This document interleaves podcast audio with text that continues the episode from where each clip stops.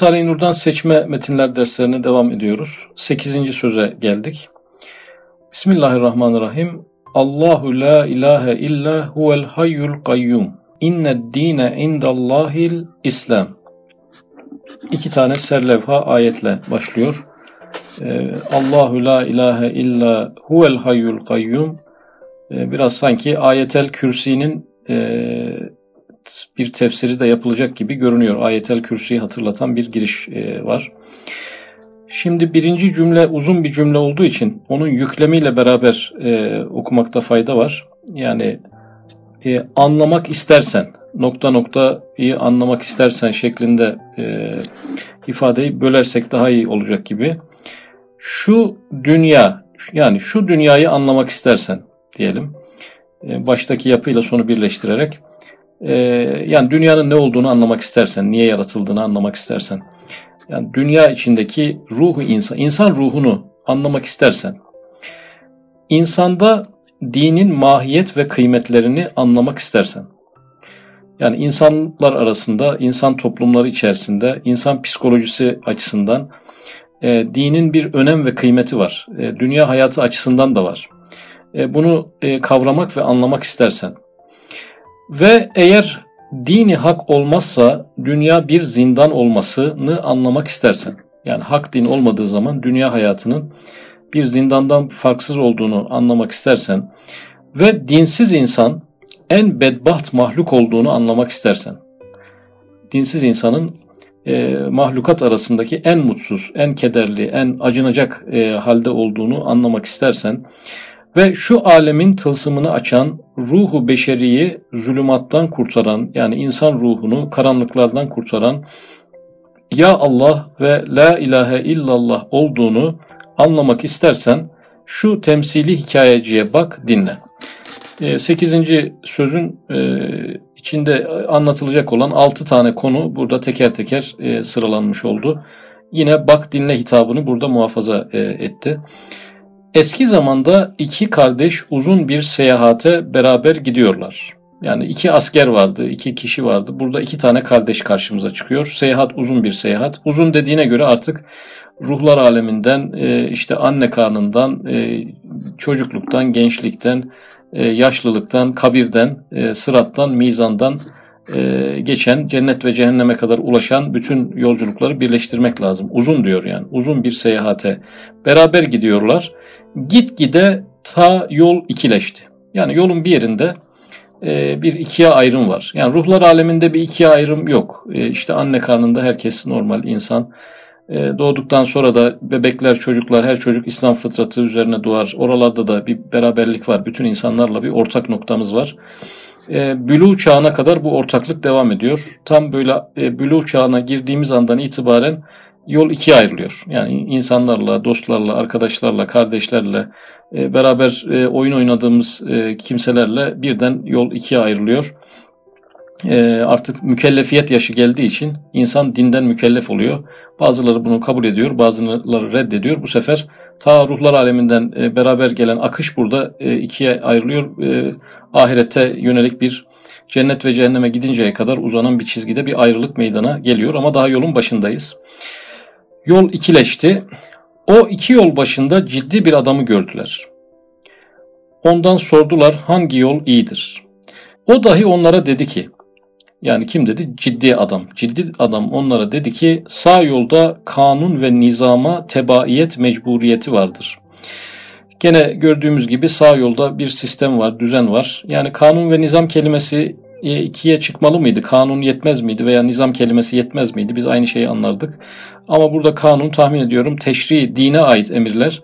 E, nizam da e, tekvini emirler, tabiattaki kanunlar. Bu ikisine de riayet etmeliyiz. Biz sağ yolun yolcuları olarak inşallah e, hem Cenab-ı Hakk'ın emirlerine hem de kainattaki cari kanunların e, ortaya koyduğu sisteme ayak e, uydurmak zorundayız ki tam bir takva e, meydana gelsin.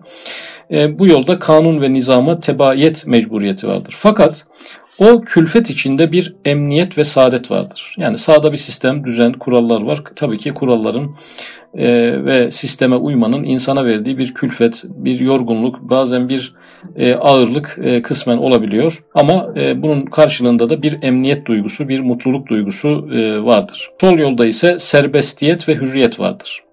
Yani insanlar dinsizlik yolunu, dinden uzak yolları neden tercih ederler? Dinden kaynaklanan o sınırlılıklar, e, emirler ve yasaklar dairesine girmemek, e, keyfince hareket ederken karşısında bir engel çıkmaması açısından e, daha konforlu görünüyor. Dünyada e, dinden uzak yaşamanın dünyevi bir takım konforları, en azından bir kafa konforu varmış gibi görünüyor. Fakat o serbestiyet içinde bir tehlike ve şekavet vardır. Yani dinsizlik yolunu seçen kişi e, ibadetlerin ağırlığından, ilahi yasakların ağırlığından elbette kurtularak bir konfor elde etti bu dünya açısından.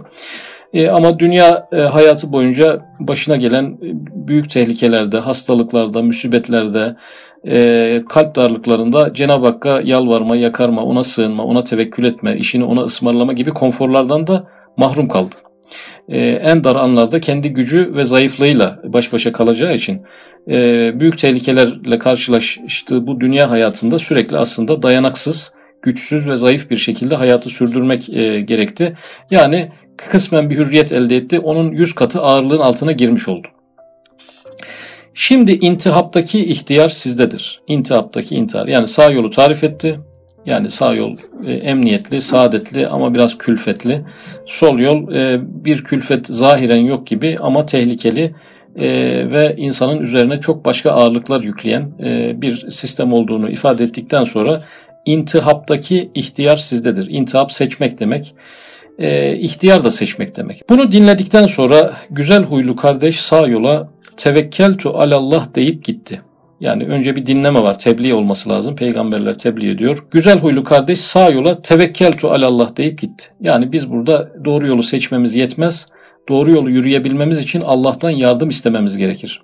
Sırat-ı müstakimi e, tercih etmemiz yetmez. E, o e, sırat-ı müstakimde ilerleyebilmemizi yine Cenab-ı Hak'tan yalvarmamız gerekir. Tevekkeltu alallah. Yani sen sağ yolu seçtiğine aldanma.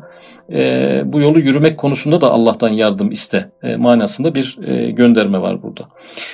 Ve nizam ve intizama tebaiyeti kabul etti. Ahlaksız ve serseri olan diğer kardeş sırf serbestlik için sol yolu tercih etti zahiren hafif, manen ağır vaziyette giden bu adamı hayalen takip ediyoruz. Zahiren hafif yani kamerayla seyretsek aheste aheste gidiyor, elini kolunu sallayarak gidiyor, işte gözlüğünü takmış, şapkasını takmış, üstünde bir dürbün.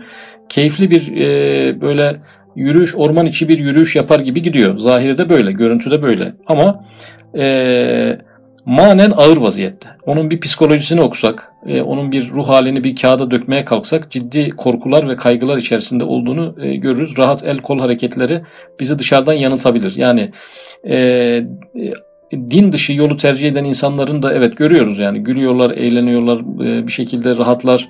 E, inanmıyorum diyor. Allah'a da inanmıyorum, ahirete de inanmıyorum. E, yani zahiren çok da güzel yaşayan insanlar görebiliyoruz ama manen manen çok büyük bir ağırlık olduğu e, çok kesin ve net bir hakikattir. Çünkü e, yaşamın nereye doğru aktığını bilmeyen, e, ölümden sonrasıyla alakalı hiçbir ümidi olmayan, e, bir yokluktan gelmiş başka bir yokluğa doğru akan bir varlığın dünyada soğukkanlı bir şekilde e, saadetli ve mutlu bir şekilde yaşaması mümkün değildir. E, bir istisnası kendisini sarhoşluğa, bir takım bağımlılıklara, e, belli e, farklı şeylere, adayışlara e, bağlı olarak e, unutmak, nisyan. Kendisine bu gerçekleri unutturabilirse, kendini uyutabilirse bu mutluluğu da bu dünyada kısmen elde edebilir. İşte bu adam dereden tepeden aşıp gitgide ta hali bir sahraya girdi. Sol yolun yolcusunu okuyoruz arkadaşlar. Dereden tepeden başladı. yani neden dereden tepeden başladı? avantajlı olduğu bir bölümden başladı. Çünkü sırtında takva ve ibadet yükü olmadığı için e, Üstad Hazretleri onu dereden tepeden başlatarak keyifli bir başlangıç oldu. Yani adam kesinlikle bu tepeleri aşarken şunu demiştir. İyi ki sırtımda takva silahı yok, salih amel çantası yok. Ben bu dereyi tepeyi nasıl aşardım yani? Orayı Üstad Hazretleri sahrayı önceye almadı da dereyi tepeyi önceye almış oldu. Tekrar sahraya girdi. Birden müthiş bir sada işitti. Baktı ki dehşetli bir aslan meşelikten çıkıp ona hücum ediyor. Burada arkadaşlar arslan e, ecele, ölüme denk gelen bir e, sembol. Meşelikten çıkması, e, belirsizliği yani bizim ölümümüz belirsizlik. Arslan meşeliğe bakarken orada bir arslan tahmin etmezdi yani. Buradan bir arslanın çıkacağını düşünmezdi ama oradan çıktı. E, biz yaşlarımız itibariyle burada dersi dinleyen arkadaşlar belki e, işte 30-50 aralığı diyelim hemen hepimizi kapsasın diye söylüyorum. E, bu aralıkta yani aniden bir arkadaşımızı kaybettik yani. Yani arslan meşelikten aniden çıkabiliyor. Ee, işte yarın görüşürüz, öbür gün görüşürüz zannettiğimiz bir arkadaşımızı kendi ellerimizde toprağa verdik. Ee, ve e, Allah'a inanmayan e, bir insan açısından o ölümün belirsizliği daha kötü bir şey. Zaten altı üstü elinde bir dünya hayatı var. O da gidince her şey yok olacak. E, bir de e, karşısına çıkacak olan o ölüm belli değil yani. Ne zaman çıkacağı belli değil. Her an çıkabilir. Serseri bir mayın gibi. Yani ecel takdir edilmiş e, vakti merhunu gelmeden kimse ölmez diye de bir inanca sahip olmadığı için. Bugün de ölebilir, yarın da ölebilir. Herhangi bir faktör tarafından bu dünyadan göçebilir. Yokluğa karışabilir duygusuyla. Bu arslanla beraber yaşamak çok zor görünüyor. O da kaçtı. Şimdi meşelikten arslan çıktı, hücum etti. Yani ölüm düşüncesi. İnançsız bir insan açısından ölüm düşüncesi. O da kaçtı diyor. Kaçmak ne demek? Ee, ölümü görmemeye çalışmak. Yani ölüm gerçeğinden kaçmak. Ölümü kendisine unutturmaya çalışmak. Ta 60 arşın derinliğinde susuz bir kuyuya rast geldi. Korkusundan kendini içine attı. Yarısına kadar düşüp elleri bir ağaca rast geldi. Yapıştı. Kuyunun duvarında Göğermiş olan o ağacın iki kökü var. İki fare biri beyaz biri siyah o iki köke musallat olup kesiyorlar. Yukarıya baktı gördü ki arslan nöbetçi gibi kuyunun başında bekliyor. Aşağıya baktı gördü ki dehşetli bir ejderha içindedir. Başını kaldırmış 30 arşın yukarıdaki ayağına takarrup etmiş. Ağzı kuyu ağzı gibi geniştir. Kuyunun duvarına baktı, gördü ki ısırıcı muzur haşerat etrafını sarmışlar. Ağacın başına baktı gördü ki bir incir ağacıdır fakat harika olarak muhtelif çok ağaçların meyveleri cevizden nara kadar başında yemişleri var. Kendini kuyuya attı. 60 arşın boyunda olması bize dünya hayatını düşündürüyor. İnsan aşağı yukarı 60 sene e, bir ömrü olan bir varlık diye düşünecek olursak bu kuyunun içine düşmüşüz. Şimdi bir e, arslan var e, ölüm olarak yani bir ecel noktasında bizi bekliyor. Aşağıda ejderha var kabri sembolize ediyor. Ölüm ve kabir bizi ikisi de ağzını açmış bekliyorlar. E, sağımızda solumuzda bir önceki risalede fakir yarası, aciz, aciz yarası vardı insanın bedeninin. Burada kuyunun sağında solunda muzır e, bir takım haşeratlar etrafı sarmış oluyorlar ve e, bir daldan tutun. Tam da öyle dibe doğru düşerken tutundu. O dal e, bir ağacın dalı, incir ağacı.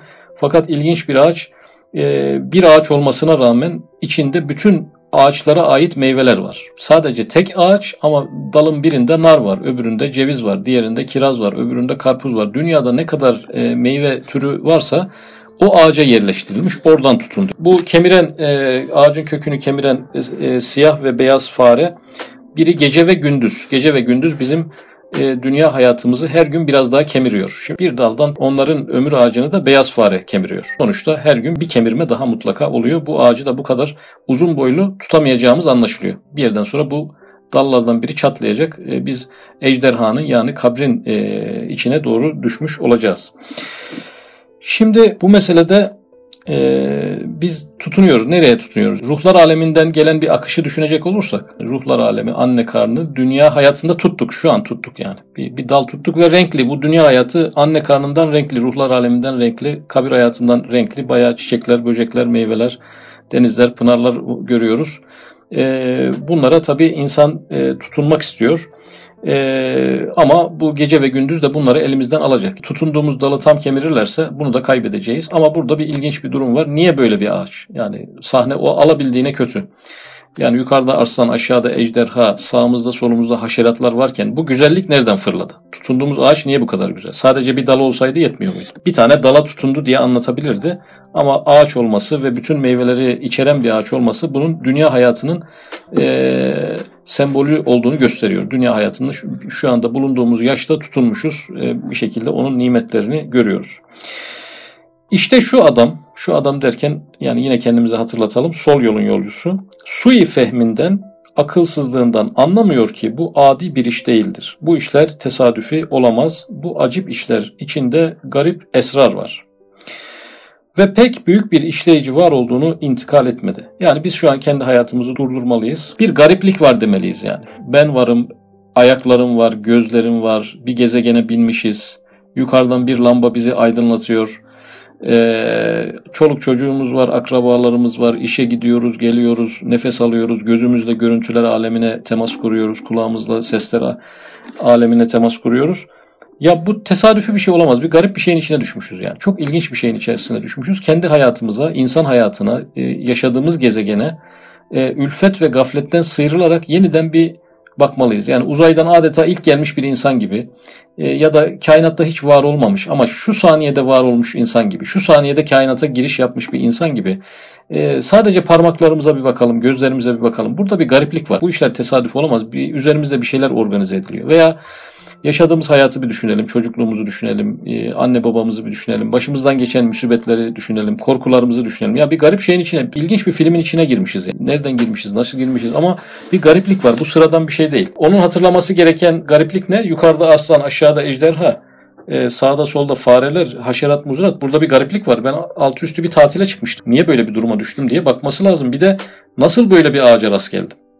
Ee, ki o ağaçta bütün e, dünyadaki meyvelerin her birinden bir tane numune olarak konulmuş. Böyle bir ağaca ben nasıl denk geldim diye bir düşünmesi lazım ki. Yani kafa konforunu bozmamak için buna bile e, tefekkür yürütmüyor. Şimdi bunun kalbi ve ruh ve aklı şu elin vaziyetten gizli feryadu figan ettikleri halde nefsi emmaresi güya bir şey yokmuş gibi tecahül edip ruh ve kalbin ağlamasından kulağını kapayıp kendi kendini aldatarak bir bahçede bulunuyor gibi o ağacın meyvelerini yemeye başladı. Şimdi e, kalbi feryat ediyor, ruhu feryat ediyor, bütün latifeleri feryat ediyor içinde bulunduğu durumdan. E, inançsız insanın psikolojisini söyleyelim. Dünyada inançsız insanın bütün psikolojisi, bütün latifeleri itibariyle e, ağlamaklı, feryat içerisinde bir durumu var kendisi. Fakat e, latifeleri arasında bir latife olan nefsi emmaresi sanki ortada bir problem yokmuş gibi e, o madem biz bu bahçeyi bulduk yukarıdaki arslanı düşünmeye gerek yok. Aşağıdaki ejderhayı düşünmeye gerek yok. Biz bu dala tutunduk ya biz bu meyvelerle e, hayatın tadını çıkaralım. Yani diyelim bir saatlik ömrümüz mü var? Onu da acı içerisinde geçirmeyelim. Arslanı ve ejderhayı düşünerek geçirmeyelim. İnançsız insan şu, şunu söylemiş oluyor. Kalbim ve ruhum ve aklım ağlıyor olsa bile ben bu kısa hayatı 50-60 yıllık hayatı ağlamakla, feryat etmekle, gerilmekle, ölüm gerçeğini düşünmek de tüketmeyeyim. Elimde altı üstü bu var. Onu da nefsi emmarem hesabına e, buradan bir keyif almaya bakayım. Yani ne kadar keyif alabilirsem o kadar iyi bir hayat yaşamış olurum. E, nefsi emmaresi hesabını diğer bütün latifelerini e, susturmuş oluyor. Bir bahçede bulunuyormuş gibi yapıyor. Halbuki kuyunun içerisinde e, bir ağaca tutundu diye orayı da bir bahçe sayıyor. Orada yaşam e, alanı gibi oraya tutunmaya çalışıyor. Halbuki o meyvelerin bir kısmı zehirli ve muzır idi. Yani burada dünya nimetleri hepsi caiz, hepsi helal, alabildiğine serbest değil. Bazıları dünyevi olarak da zararlı. Ee, insanın e, bu 50-60 yıllık kısa hayatını karartacak bir takım lezzetler de var. Öyle hepsi de e, bu dünya hayatına faydalı lezzetler de değil üstelik. Bir kısmı e, şöhret gibi, zehirli bal gibi insana bir damla verip çok büyük acılar çektiriyor. Bir hadisi kutsi'de Cenab-ı Hak buyurmuş ene inde zanni abdi bi. Kulum beni nasıl tanırsa onunla öyle muamele ederim. Bu Buhari'de geçen, Müslüm'de geçen e, bir hadisi kutsi. E, kulum beni nasıl tanırsa onunla öyle muamele ederim. Hadisi kutsi buraya niye girdi? E, inançsız insan e, yokluğa doğru gittiğini düşünüyor. E, dolayısıyla Cenab-ı Hakk'ı öyle tanıyor veya tanımamazlıktan geliyor e, o halde ona yokluğun korkularını veriyor. E, hayatı dönemden yani son yaşamın son evresi olarak görüyor. Cenab-ı Hak da e, ona onun cezası olarak öyle bir psikoloji veriyor. E, ve e, kötümser bakışından dolayı hayatı hep farklı olumsuz algılayışından dolayı aslında o haşeratlar haşerat değil. Arslan arslan değil. Ejderha ejderha değil.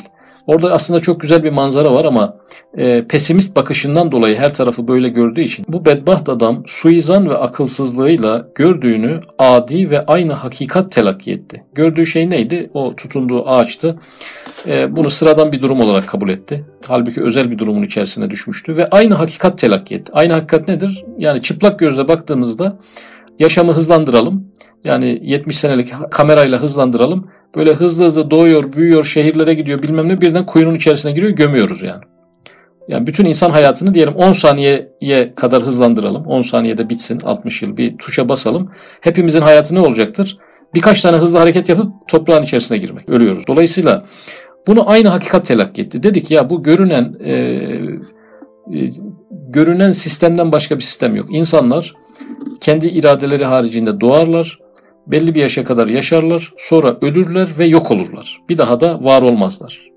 Şimdi burada bunu hakikat telakki etti. Felsefe budur, hayat budur, gerçek budur. Bunun ötesinde de bir gerçek yoktur diye düşündü. Ve öyle de muamele gördü. Ve öyle de muamele gördü ve görüyor ve görecek. Yani şimdiki zaman ve gelecek zaman gibi dünyada da zaten bir unutulmuşluk ve yok olmuşluk hissiyle yaşıyorlar zaten. Yani yaratıcısından kopuk e, yokluk yolcuları dünyada da yokluğun esiri olduklarını bildikleri için aslında unutulmuş ve yok edilmiş sayılırlar. Ne ölüyor ki kurtulsun ne de yaşıyor. Yani bu tür insanları psikolojileri incelendiği zaman ölüm onlar için bir kurtuluştur aslında ama ölemiyorlar bir takım sahiplerden dolayı. Yaşıyor da diyemeyiz. Çünkü e, bir dar ağacı, süslenmiş bir dar ağacı olan dünya, e, eninde sonunda insanları idam edecek bir mahkum, bir idam mahkumu kendisine asacak olan dar ağacının süslenmesinden nasıl lezzet alabilir? O yüzden dünyaya bakışı onun böyle bir süslü bir dar ağacı olacağı için e, yaşıyor da sayılmaz. Böylece azap çekiyor. Biz de şu meş'umu bu azapta bırakıp döneceğiz. Ta öteki kardeşin halini anlayacağız. Sağ yolun yolcusuydu ama aynı yolculuğu yaptıracak Üstad Hazretleri. Bir e, film sahnesinin iki kameradan çekildiğini düşünelim. Yol aynı yol, aşamalar aynı aşama. İşte şu mübarek akıllı zat gidiyor. Fakat biraderi gibi sıkıntı çekmiyor. Çünkü güzel ahlaklı olduğundan güzel şeyleri düşünür, güzel hülyalar eder, kendi kendine ünsiyet eder. Şimdi bu kişi sıkıntı çekmiyor, aynı yolu gidiyor. Gene sahra, gene arslan, gene ejderha, gene e, muzır haşerat var ama bu kişi acaba niye sıkıntı çekmiyor? Çünkü güzel görmeyi biliyor, olayları güzel yorumlamayı biliyor, e, güzel hülyalar eder. Biliyorsunuz güzel bakan güzel görür, güzel gören güzel düşünür, güzel düşünen hayatından lezzet alır diyor Üstad Hazretleri. Kendi kendine ünsiyet eder. Yani kendi kendine yalnız bile kalsa, e, yani insanların kendi yalnız kalma çerçevelerinde kendini mutlu etmeyi bilen, e, hiçbir başka meşguliyet veya insana mecbur kalmaksızın kendini mutlu etmeyi bilen insanlar vardır, öğrenmişlerdir. Yani kendi mutluluğunun ustalarıdır. Kendi mutluluğunu her an üretebilirler. Herhangi bir yere onu koyun, insanlardan da ve meşguliyetlerden de kopartın. E, bir odada e, hiçbir e, cazibedar bir oyun veya oyuncak olmaksızın insanlar kendini mutlu etmenin yolunu bulabilirler. Üstad Hazretleri sağ yolun yolcusunda böyle bir kabiliyet olduğunu ifade ediyor. Hem biraderi gibi zahmet ve meşakkat çekmiyor. Biraderi zahmet ve meşakkatlar çekti. Kuyunun içinde bıraktık zaten onu. Çünkü nizamı bilir, tebayet eder, teshilat görür, asayiş ve emniyet işinde serbest gidiyor. Yani psikolojik yükleri yok. E, belki kurallara uymanın verdiği yükler var ama manevi yükleri yok en azından. İşte bir bahçeye rast geldi. İçinde hem güzel çiçek ve meyveler var hem bakılmadığı için murdar şeyler bulunuyor. Yani bir bahçeye denk geldi e, sağ yolun yolcusu. E, murdar şeyler de var bahçede ama diyelim ki yüzde bir oranında. E, kardeşi dahi böyle birisine girmişti fakat murdar şeylere dikkat edip meşgul olmuş, midesini bulandırmış, hiç istirahat etmeden çıkıp gitmişti. Yani aynı bahçeye kardeşi de bir ara denk gelmişti. Yolculuğu sinema yöntemiyle Üstad Hazretleri yeniden inceliyor. Sol yolun yolcusu da bu bahçeden geçmişti. Ama o yüzde bir olan murdar meyvelere odaklanmıştı. Onlara kafayı takmıştı. Gitmişti bir de onlardan yemişti. Zararlı şeylerden yemişti. Midesini bulandırmıştı. Hiçbir istirahat yapmadan, hiçbir mutluluk yüzü görmeden o bahçeden çıkıp gitmişti. Bu bahçe anlaşılıyor ki e, dünya hayatı mümin e, diyelim ki dünya hayatında sarsıcı hadiselere de denk gelir. E, üzücü, e, can sıkıcı, moral bozucu şeylere de denk gelir ama o odaklanmaz. %99 nimetler vardır. Onlara o güzelliklere odaklanarak yaşamayı e, becerebildiği için e, dünyadan istirahatla geçer. Mümin dünyada namazıyla, niyazıyla, orucuyla, takvasıyla küçük bir yük altındadır ama e, başından geçen müsibetler, can sıkıcı sahneler, e, insanların birçoğunu depresyona sokabilecek hallerde de e, bu hayatın sadece belli bir oranda bir murdar tarafı olduğu için onlara odaklanmaz. Güzel tarafları görür. E, güzel tarafları gördüğü için de dünyadan da istirahat ede ede gider. Yani cennet yolculuğu arkadaşlar e, dünyada da cennetle başlar. Dünyadaki cennettir aslında ahiretteki cennetin e, işareti. Dünyada cennet içerisinde olmayan ahiretteki cenneti de elde edemez. Çünkü cennet yolu böyle bir istirahatten geçiyor zaten. Bir rahatlıktan geçiyor. Psikolojik bir mutluluktan geçiyor. E, bir ayet-i kerimede dünyada ama olan ahirette de amadır buyuruluyor. Dünyada kör olan ahirette de kördür. Bu zat ise her şeyin iyisine bak kaidesiyle amel edip murdar şeylere hiç bakmadı, iyi şeylerden istifade etti, güzelce istirahat ederek çıkıp gidiyor. Ee, bu noktada Üstad Hazretleri bizi e, her şey güzeldir'e ikna etmeye çalışıyor. Her şey güzeldir. Ama nasıl olabilir her şey güzel olabilir? E, ya bizzat güzeldir ya neticeleri itibariyle güzeldir. O açıdan bizim için kötü bir şey yok yani. Her şey hayırdır.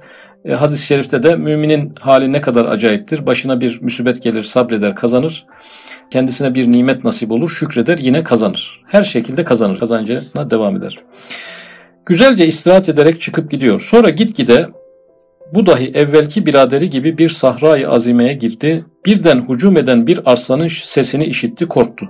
Biz de müminler olarak ölümün sesini işittik mi? İşittik yani biliyoruz. Bizi bekliyor bir yerlerde. Bir meşeliğin içinde bekliyor. E, bir sokak e, arasında bekliyor. Bir köşede var ya tarihi saati belli olmakla beraber. Korkuyor muyuz? İçimizde bir takım korkular olabilir.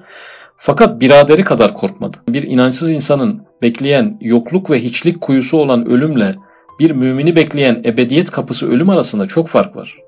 O bin korkuyorsa biz binde bir korkuyoruz. Bizim de bir en azından merak bakımından bir ilginçlik sonuçta. Kolay mı yani bir hayattan çıkıp başka bir hayata geçmek? Fakat biraderi kadar korkmadı. Çünkü hüsnü zannıyla ve güzel fikriyle şu sahranın bir hakimi var ve bu arslan o hakimin tahtı emrinde bir hizmetkar olması ihtimali var diye düşünüp teselli buldu. Aa, ölüm var ama Allah'ın emrinde bir ölüm var. Bir e, hizmetkar olan bir ölüm var. Cenab-ı Hakk'ın e, emriyle bize gönderilmiş ve bizi bir yere taşıyacak olan bir ölüm var. Korkmuyor muyuz? Korkuyoruz ama o kadar korkmuyoruz yani. Fakat yine kaçtı. Şimdi biz de kaçarız ölüm gerçeğinden. Yani mümkün olduğu kadar biz de kendimizi oyalamaya çalışırız. Çünkü müminler için de sürekli ölümü düşünmek insanı biraz e, sarsabilen bir gerçektir. Gerçi şifadır ayrı bir mevzu ama yine kaçtı diyor. Ta 60 arşın derinliğinde bir susuz kuyuya rast geldi. Kendini içine attı. Biraderi gibi ortasında bir ağaca eli yapıştı, havada muallak kaldı. Sahne aynı, aynı sahne yani. Bu sahne arkadaşlar baktı ki iki hayvan o ağacın iki kökünü kesiyorlar. Yukarıya baktı arslan, aşağıya baktı bir ejderha gördü. Aynı kardeşi gibi bir acip vaziyet gördü. Bu dahi tedehüş etti. Bir vahşet o da hissetti. Bir dehşet hissetti evet. Fakat kardeşinin dehşetinden bin derece hafif. Ya bu cümleleri şöyle özetleyebiliriz. İmanlı bir insan ölüm karşısındaki e, kaygısı birdir. E, imandan mahrum olan bir insanın pilini bitiren, fişini çeken, e, onu hiçlik kuyularında e, alçaltarak, zelil ederek sıfırlayan, bir buhara dönüştüren ölüm arasında bin kat fark var. O kaygıyla bu kaygı arasında bin kat fark var yani. Çünkü güzel ahlakı ona güzel fikir vermiş. Ve güzel fikir ise ona her şeyin güzel cihetini gösteriyor. Şimdi güzel ahlak nedir ki bize ölümü binde bir oranında gösteriyor? Ee, ölümü bir e, canavar değil de bir musahhar hizmetkar olarak gösteriyor. Demek ki güzel ahlaka eşittir din diyeceğiz. Çünkü bu bilgiyi bize din sağlıyor. E, dolayısıyla buradan bir hadis-i şerife geçiş yapmak lazım. Din güzel ahlaktır. Yani burada ahlak derken prensipler ve faziletler gibi değil. Yani dinin toplamı güzel ahlaktır. Sünnet seniyenin kendisine zaten ahlakın kökeni, edebin kökeni sünnet seniyedir demişti. Efendimiz Aleyhisselatü Vesselam ben güzel ahlakı tamamlamak için gönderildim e, buyuruyor. Demek ki burada güzel ahlak ona güzel fikir vermiş. Eşittir. Ee, İslam dini ona güzel bir fikir vermiş. Bu fikri ahlaktan çıkaramayız çünkü yani. Ve güzel fikir ise ona her şeyin güzel cihetini gösteriyor. İslam öyle güzel bir e, fikirle gelmiş ki nereye baksak bir güzellik tutuyor. Nereye baksak kaygılarımız e, dinecek bir şekilde hayatı izah etmiş. Ölümü izah etmiş. Ölüm sonrası hayatı izah etmiş. O yüzden başımızı yastığa rahatlıkla koyup yatabiliyoruz en azından. İşte bu sebepten şöyle düşündü ki bu acip işler birbiriyle alakadardır hem bir emirle hareket ederler gibi görünüyor. Öyleyse bu işlerde bir tılsım var. Evet bunlar bir gizli hakimin emriyle dönerler. Öyleyse ben yalnız değilim. O gizli hakim bana bakıyor, beni tecrübe ediyor. Bir maksat için beni bir yere sevk edip davet ediyor. Yani hayatı açıklayan cümleler başımıza garip garip şeyler geliyor. Sıradan değil, adi değil. Değişik şeyler içinden geçiyoruz. Demek ki bu kainatı yaratan varlık bizi görüyor. Yaşayacağımız değişik şeyleri o yaratıyor. Bizi tecrübe ediyor e, ve e, bizi bir yere sevk ediyor. Nasıl bir anlamlı bir yerden bu, buraya kadar geldik. Buradan da daha anlamlı bir yere gideceğiz. Dünya nasıl anne karnından ne kadar anlamlıysa ölüm sonrası hayat da bu dünyadan o kadar daha fazla anlamlı. Çünkü e, anlama doğru e, akıyoruz. Şu tatlı korku ve güzel fikirden bir merak neşet eder. Acaba beni tecrübe edip kendini bana tanıttırmak isteyen ve bu acip yolla bir maksada sevk eden kimdir? Kim yani bu dünyaya yarattı da beni de buraya getirdi ve beni buradan bir yere sevk ediyor? Kimdir şeklinde bir merak e, gerçekleşiyor. Sonra tanımak merakından tılsım sahibinin muhabbeti neşet etti. Marifetullah neye sebebiyet verir arkadaşlar? Muhabbetullah'a sebebiyet verir. Demek ki tanımak merakı burada muhabbete dönüştü. Ve şu muhabbetten tılsımı açmak arzusu neşet etti. Şimdi bu fotoğrafı durduralım. E, bu sağ yolun yolcusu yine de iyi bir durumda değil, sıkıntılı bir durumdaydı. Ağaca o da yapıştı. E, ejderha, arslan ve muzur hayvanat içerisindeyken bunları düşünüyor. E, bir tılsım var demek ya. Bu kadar e, ilginç bir sahneye ben durduk yere düşmem. Alt üstü ben bir tatile çıkmıştım, yolculuğa çıkmıştım. Bu vaziyete nasıl düştüm? Bu tılsımı açmak, e, ben acaba ne desem, hangi formülü söylesem, nasıl bir cümle kullansam bütün bu formülasyon birden değişir. Sahne aniden değişir. Bu ejderha, arslan, ağaç meselesi birden başka bir şey nasıl inkılap eder? Cümleyi arıyor. Yani bir tuşa basınca her şey düzelecek çünkü. Ve o arzudan tılsım sahibini razı edecek ve hoşuna gidecek bir güzel vaziyet almak iradesi neşet etti. Yani o çöllerin hakimi her kimse kendimi ona sevdirecek bir cümle kullanırsam adeta e, balığın karnındaki Yunus Aleyhisselam'ın bir cümle kullanması gibi birden bu kuyu aniden farklı bir seviyeye dönüşebilir diye düşünüyor. Sonra ağacın başına baktı, gördü ki incir ağacıdır fakat başında binlerle ağacın meyveleri vardır. O vakit bütün bütün korkusu gitti. Çünkü kat'i anladı ki bu incir ağacı bir listedir, bir fihristedir, bir sergidir. Yaşamı seyredelim bakalım çeşitlilik var. Meyveler tek olabilirdi ama çok çeşitli sayıda meyve yaratılmış. E, bütün meyvelerin rengi aynı olabilirdi ama hepsine ayrı bir renk verilmiş. E, bari hepsinin şekli aynı olsaydı meyvelerin. Hepsine farklı yeni bir şekil verilmiş. E, kokusu olmayabilirdi meyvelerin ama her birine koku verilmiş. Bari kokuları aynı olsaydı her bir meyveye de ayrı bir koku verilmiş. Hakeza niye bu kadar çeşitlilik var? Halbuki meyve olmadan insan yaşayabilir yani. Burada ne oluyor? Burası bir sergi. Ahiretteki nimetlerin ve e, meyvelerin ve e, gıdaların, yiyeceklerin, içeceklerin birer numunesi dünyaya yerleştirilmiş. Bunlar numune olduğu için bu kadar çok. Yoksa bir türü bile yeter yani. Bir, e, meyveye bile gerek kalmaz. Başka bir alemi bize tanıtmak için gönderilmiş. E, dünyayı böyle algılıyor. O mahfi hakim bağ ve bostanındaki meyvelerin numunelerini bir tılsım ve bir mucize ile o ağaca takmış ve kendi misafirlerine ihsar ettiği et imeye birer işaret suretinde. Yani cennette insana hazırladığı ziyafete bir işaret olsun diye o ağacı, o incir ağacını bütün meyvelerden oluşan bir şekilde tezyin etmiş olmalı. Yoksa bir tek ağaç binler ağaçların meyvelerini veremez. Burada dünyayı düşünelim. Dünyaya bu kadar fazla nimete gerek yok. Bu kadar renkliliğe, çeşitliliğe gerek yok. İnsan altı üstü hava, su, ekmekle geçinebilecek bir varlık. E, bu kadar e, farklı e, segmentte adlarını bile bilmediğimiz birçok nimetle donatılmasına yoksa gerek yoktu yani. Demek ki başka bir alemin habercisi e, ve karşılayıcısı, hoş geldin deyicisi bir dünya içerisinde olduğunu anladı. Sonra niyaza başladı. Ta tılsımın anahtarı ona ilham oldu. Önce yalvardı yani. Ya Rabbi bana bu tılsımı nasip et. Nedir yani? Ben hangi şifreyi söylesem kapı açılır diye bir dua demek ki etti. Ona da ilham edildi. Bağırdı ki Ey bu yerlerin hakimi senin bahtına düştüm. Sana dehalet ediyorum ve sana hizmetkarım ve senin rızanı istiyorum ve seni arıyorum. Şimdi e, Sahra'nın hakimini bilmiyor. Fakat en azından beni işitiyordur diye düşünüyor. Beni görüyordu. Ben onu görmüyorum ama o beni görüyordur. Ben onu işitmiyorum ama o beni işitiyordur diye düşündüğü için e, orada bu cümleleri kullanıyor ve işitiliyor. Ve bu niyazdan sonra birden kuyunun duvarı yarılıp şahane, nezih ve güzel bir bahçeye kapı açıldı. Belki ejderha ağzı o kapıya inkılap etti ve arslan ve ejderha iki hizmetkar suretini giydiler ve onu içeriye davet ediyorlar. Hatta o arslan kendisine musahhar bir at şekline girdi. Ecel, ölüm e, bu bakışla bir hizmetkar at insanı ebedi alemlere taşıyacak e, sevimli bir burak haline e, geldi. E, oradaki incir ağacı geçici olmasına rağmen diğer alemi tanıttığı için bir orijinal hale geldi. Muzur haşerattı, kuyunun içinde olmasıydı, ejderhaydı. Hepsi e, e, eksiden artıya dönüştü. Yani seyyiatın hasenata dönmesi gibi e, birdenbire dünya aydınlandı. Neden böyle oldu? İslam geldi. İslam gelmeden önce her taraf ejderha, her taraf arslan, her taraf yırtıcı, muzır.